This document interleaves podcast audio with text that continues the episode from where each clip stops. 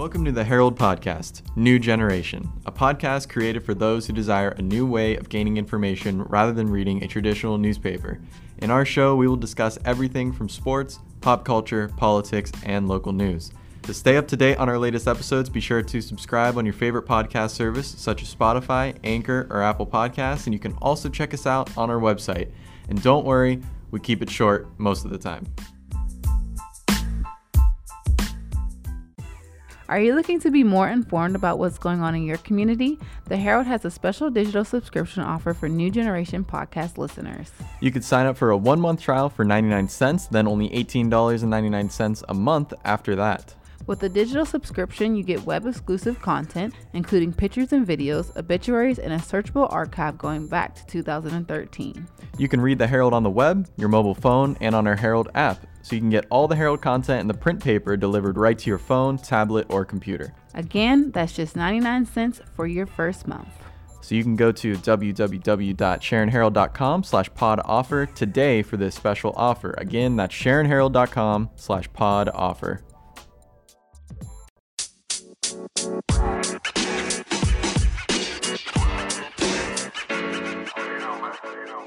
You're now listening to the New Generation Podcast. I'm your host, Janae Avery. And I am your other host, Tanner Mondock. And uh, today, before we get into um, who we have as a guest on our show, it is Janae's birthday today on Wednesday, March 1st. Oh. So just a little bit of, uh, you know, little bit of thing of note here before we get the show started. So happy birthday. Well, Happy thank you so much. Thank you. Thank you. Um, yeah, my birthday is actually on the 29th of February, but there Oh, is not of a those. 29th Oh, you're a this leap year. year. I am. I am. Wow. So I celebrated on the first. So Okay. today's my celebration. Yes. Nice. Exactly one month before mine. oh, nice. Awesome. Well, happy early birthday. April Fool's Day. I think I'd rather have leap year. Yeah.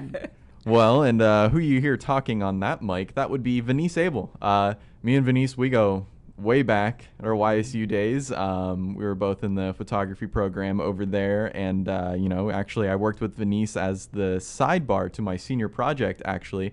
And uh, what brings Venice here today is, um, well, she's actually right now, she's teaching photography over at Penn State Shenango. Also, she is um, still working on her redlining project um, which you know, as I mentioned, was a big part of my senior project. So, Venice, thank you for coming on the show. oh, you're welcome. Thanks for having me. Of course. So we're gonna be, uh, we got a lot of questions for you. You know, just dealing with redlining, photography, of course. But um, we're gonna get into all of that after we take a brief break for a word from our sponsors. Ben Bizzett Chevrolet is Mercer County's truck headquarters. Quality new Chevrolets and outstanding pre-owned vehicles, plus an excellent service department to stand behind your vehicle purchase, located on Route 19, just south of Mercer. Stop in or call Ben Bizzett Chevrolet today at 724 662 5440. At Sharon Regional Medical Center, they believe in the power of people to create great care. Their dedicated employees work hard every day to make Sharon Regional Medical Center a place of healing, caring, and connection for patients and families in the community we call home. For more information, go to sharonregionalmedical.org. First National Bank provides a full range of commercial banking, consumer banking, and wealth management services, plus industry leading online and mobile banking solutions. Call your local FNB or go online at fnb online.com. At Shenango Valley Meat and Poultry, you will find an excellent selection of steaks, burgers, chicken wings, and everything that goes along with it.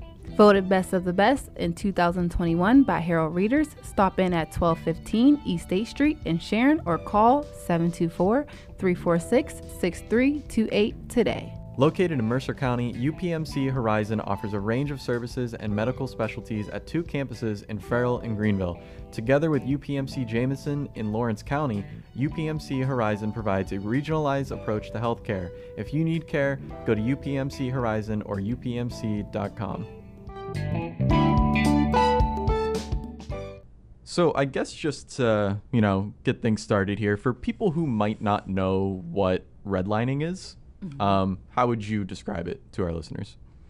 Well, basically, what we're learning is it was back way back in 1930s, part of the New Deal. Um, what what happened was that they did a survey right after the Depression, and they had the um, Housing Authority or homeowners loan corporation at the time.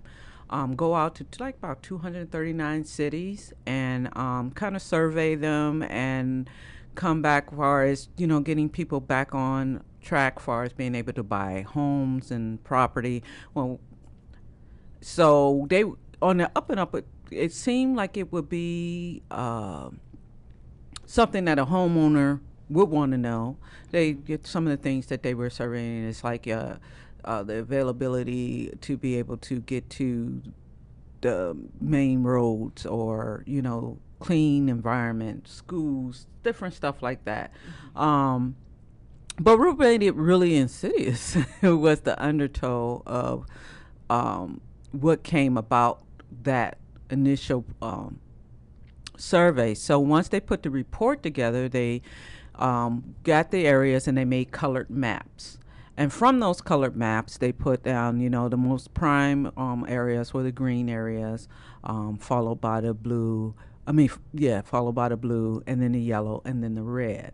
Okay, normally um, that would entail whether you know you was next to, uh, you know, would like I said, uh, like being next to a factory. Mm-hmm. That mm. would be like something that would put it in the more yellow red area, basically red area.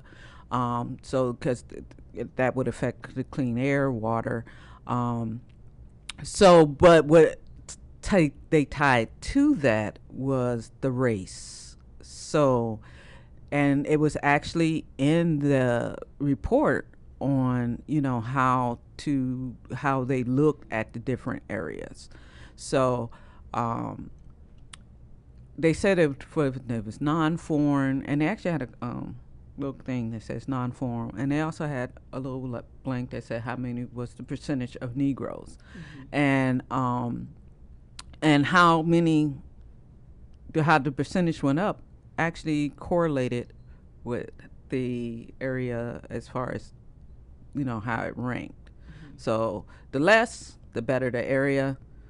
The least, you know, the more, the worse the area. Mm. And so that's where you know the the, the term redlining came because the red the the colored map that was red was what was relegated to um, basically people of color and poor people, but mm. you know those that was impoverished that couldn't um, afford to move out. So that was what that came about, and that's what really made it so kind of you know like you know on the surface you look at it and be like, well, of course you would want to know that. But then once you know that and you went to go to those areas, because as a give you an example, I went in the Navy, so this and I've served from 92 to 2007 so I moved around a lot. And um, so you know when you go and you look at the area you know back then when people were looking at the area be like oh I want to stay in this area you know it's access to the main roads and I don't I'm not far from work or the business district. And um but they wouldn't show you that or you weren't allowed to live there because of the covenants. So it that's basically and lot of, it's supposed to have and I put quotation it's supposed to be illegal now, but um, like I said, I was in the Navy and I still ran into that as far as being able to go online, look at a house and it's supposed to be up and then the realtor not ever show me those properties. And the properties that they showed me i was like oh no i'm not living here. Mm-hmm. i mean you know especially being a military i had two children. So i definitely was looking at the school system. I was definitely looking at the area in which they would have to go to school in walk in play in. And um and i be in uniform so that didn't matter so. Right. So I'm wondering, where did your motivation to start this project evolve? And then after working on it for so long, did you realize that you that it was going to take off how it did? How you were going to get so passionate about redlining in your community? Well, basically, it started. like I said, I started off um, when I went to the Navy, and just my neighborhood, and just you know when I left to go, um, and each time I came back, it was more and more stuff like being closed down. I mean, to the last, to the part that when one time I came, I actually missed my parents' street because the landmark that you go because I came home it was late at night, you know, because it's easier for me to drive and travel at night. Um, you know, I missed it, and I was like, Wow. "What happened to the building?" You know, so the landscape of Youngstown changed tremendously, Mhm. which got me curious. Like, why? You know, because it's not for the lack of things to do. You know, when you look at it and th- the that it can offer, but then you look at uh, like Boardman and Canfield, and they're just like taking off. Yeah. Right. So I'm yeah. like, okay, so what's what's really happening here? You know, Right. and when you're young, you don't realize it. You know, you know that certain friends, you know, moved away and you didn't know why.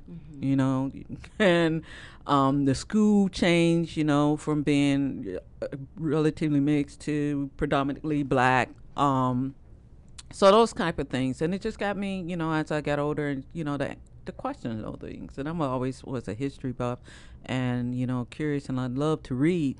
So that's how I stumbled across it. And then once I read it and really got to see just what it was and how, like I said, it, it's a most insidious law because it not only affected the, you know, being able to have home ownership, it affected the school system, it affects the businesses, um, it affects the bank loans and the type of loans that you get and everything. So every aspect of a life for the African American in, in my neighborhood was just like so impacted so negatively. I mean, you know, um, even if you and it didn't matter that you were middle class. I mean, both my parents. My parents, uh, my dad was worked in the steel mill, retired from the steel mill, and retired from children's services. My mom worked at General Motors for thirty years Hmm. but they you know, like again it, it was covenants that you know that wouldn't allow you know blacks to move in certain neighborhoods it was just they just wasn't shown that and you know so it wasn't always financial when it came to people of color it was just the color of their skin Right.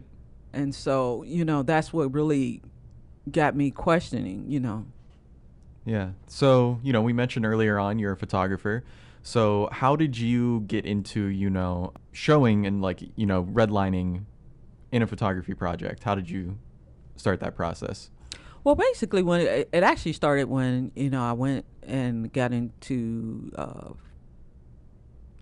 I don't know, I guess reading and and really being um, following different artists Mm-hmm. like uh, artists like Carrie Mae Weems, and um, I really liked her work as a photographer. So, and I don't know whether you've seen her series that she had. She took like uh, images, and you know, back from slavery days, and you know th- that they did far as you know. Um, scientific studies that said you know black people weren't as smart or you know she took images of like the mammy and you know and then and put like text with it that empowered those images because it was like images that you know the narrative was negative because it wasn't you know they were loo- looked down as for slaves but you know she would put down strong black woman who took care of her family you know Hmm. and different things like that nature you know i'm paraphrasing.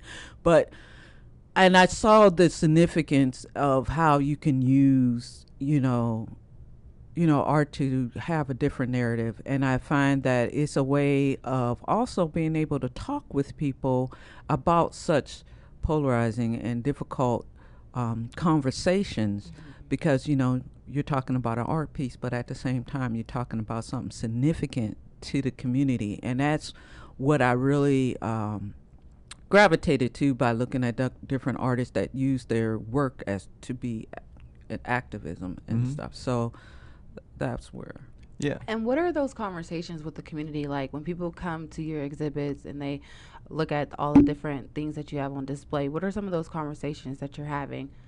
Well, a lot of it is, you know, from both sides, um, surprise. Hmm.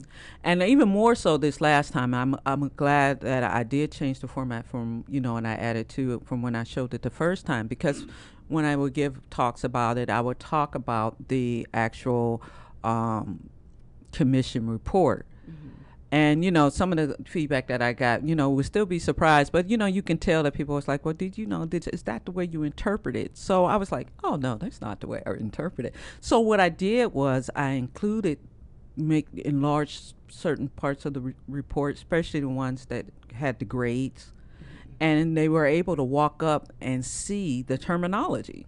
Mm. So it wasn't what Venice said. It was what the government said. The government said that this is a D, which is the lowest grading because it had over 50% Negroes mm-hmm. and poor whites, and only people that want to live there is poor Negroes. I mean, things like that, or you know, um, that was the terminology. You know, even with um, some of the you know things that they wanted to say that were supposed to be good you know like the a you know uh, th- this is a, a pretty good area the good jews live there but it's only like you know terminology like that so when they saw that you know and they were like oh you know it added more. I was glad that i in, included that in with it because then it took it away from no this isn't me reading some report and gathering from the report that this is what they were saying. They tell you what they're saying and that's Right. the terminology that they use in their description of each of the areas.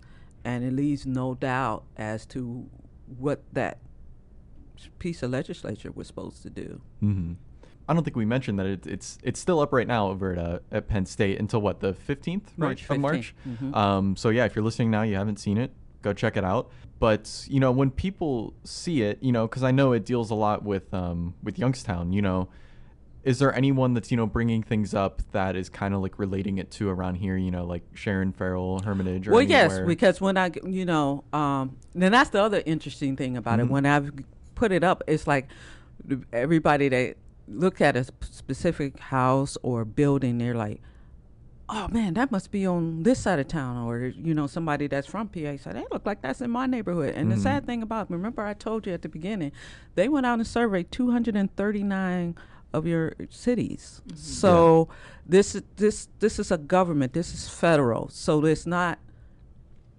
for local like just the state of ohio it's it's across the country Right. so that's why when you go across and you look at the areas that's predominantly you know got uh, you know people of color you can still see it it looks the same Right. you know Mhm. run down uh, a lot of shuttered businesses um, the schools what few they do have you know not built more I, I call them prison schools because that's what they look like in in the Mhm. area you know not a lot of greenery not a lot of you know so um it's not just youngstown it's just you know uh it's it's countrywide you Right, know. yeah. so and th- that's the other thing that i found when i exhibited is that everybody related to it because Mm-hmm. it looked like and could be you know they're part of the you know where they live you Yeah. know.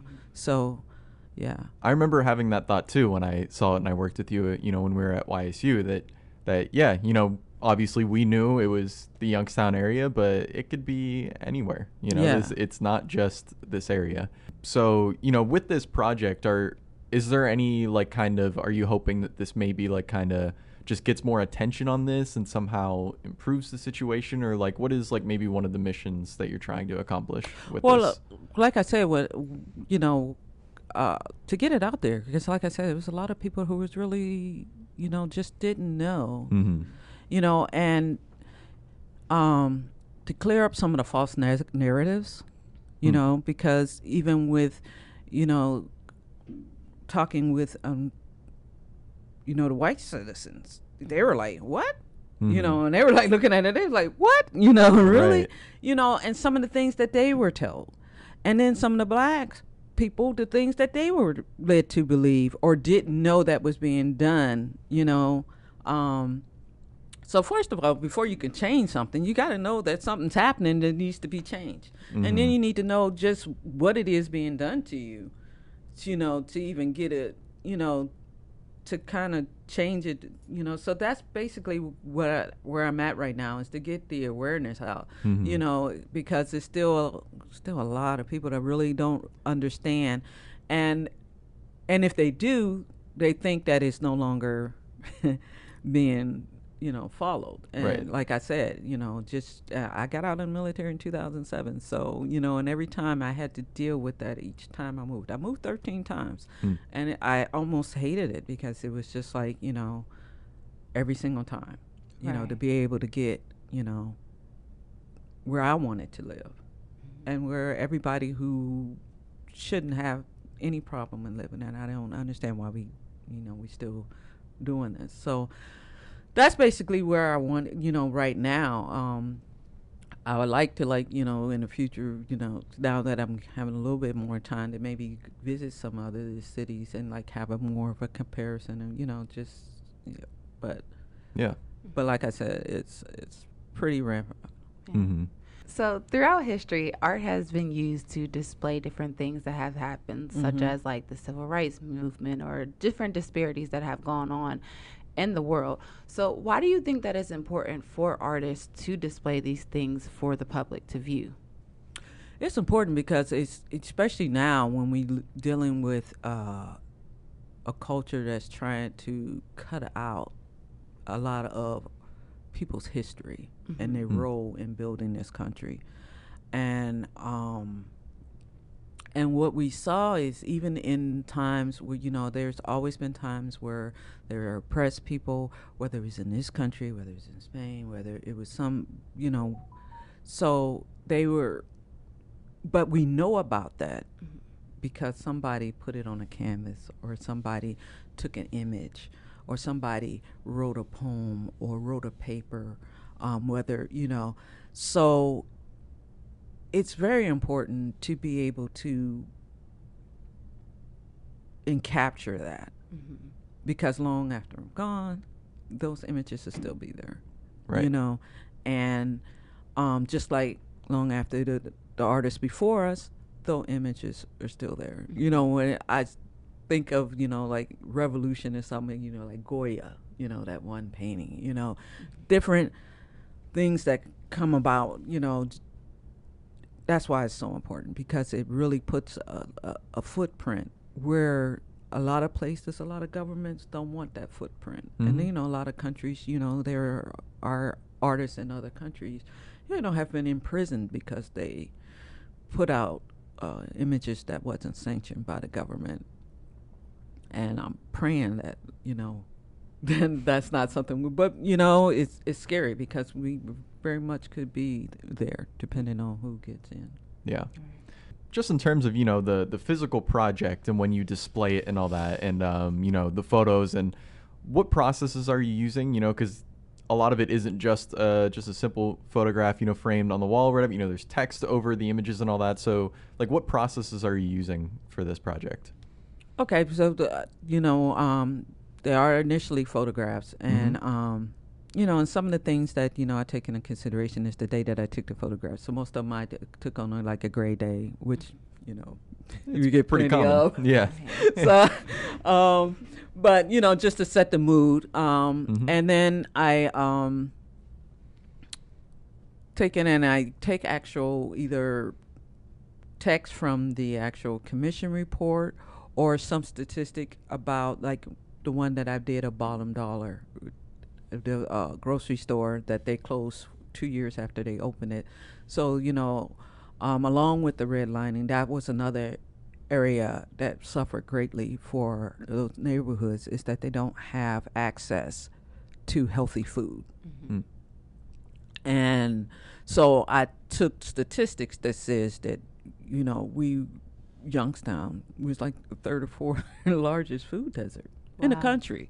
Wow. Yeah. Not even in our state of Ohio, in the country. Wow. So, you know, and and and you know, and a lot of places, like I said, in the red line areas, that's that's where most of you you know, that's where your food deserts are. Um so um I did that, and then I did, did that with the kind of like with Photoshop, did layering in there, and then I actually built the um, box that I placed the images on, Mm-hmm. and I painted the around the box red house paint. You know, just to, something simple to so when I display it, you know, you can see like they're kind of repeating the red lining of the project, and then I um using caustic, which is a wax, to kind of coat the image to kind of give it another form of layered texture. I work in layers primarily with a lot of my work. Um, because I feel that a lot of the th- things that I want to highlight is not like one thing. It's Mm-hmm. it's usually a combination of different things that make it, and it's going to take a combination of different things to g- to turn it back. So that's my use of layering. Um, and when you look at it, you'll see, you know, when you first look at it, you see an image. So people respond to the image. Oh, that's a pretty good image. Then they see the text, and they're like, "Well, what is that saying?" And they, Hmm. and you know, so it's more than just, you know, it keeps the visual, you know, keeps the viewer engaged. Yeah. All right. So as we approach the end of this episode here, is there um, maybe anything that we didn't touch on that you would like to talk about before we wrap things up? Oh. I think I pretty much got it. Um, All right. So I'm still working and um you know on the different areas. Yeah, one of the things that I'm offshooting now, uh, you know, that I started in my grad studies and that my work is always ongoing because the problems are always ongoing and there's always another layer that I can add to it just by paying attention to what's going on in the community. But um you know, just how the industry had a profound effect, especially since we a lot of your redlining areas tended to be around unclean air and unclean water, and how much an effect that had on our community as well. Mm-hmm. All right. So uh, we mentioned that uh, you can still check this out over at Penn State Shenango until March 15th. But um, where at is it at Penn State Shenango? And Sharon Hall, Sharon Hall. Okay. hmm on the second floor, I believe that's where the gallery. Yes. Gotcha. All right. Well, Venice, thank you very much for coming on the show this week. Uh, it's nice seeing you again. It's you know, nice seeing you too. It was like I was, uh, and nice meeting you. You I don't as want to leave you out. All right. So that'll do it this week. Definitely go check out Venice's work. She is very talented. So go check that out. Um, but yeah, that'll do it this week on the New Generation podcast. We are here every Saturday. You can find us at SharonHerald.com, Apple Podcasts, Anchor, and Spotify. And of course, don't forget about the New Generation Sports Report as well that myself and our sports editor Dan Heiner do every Wednesday. You can find that one all the same places you can find this show. So, Venice, thank you again, and thank you all for listening.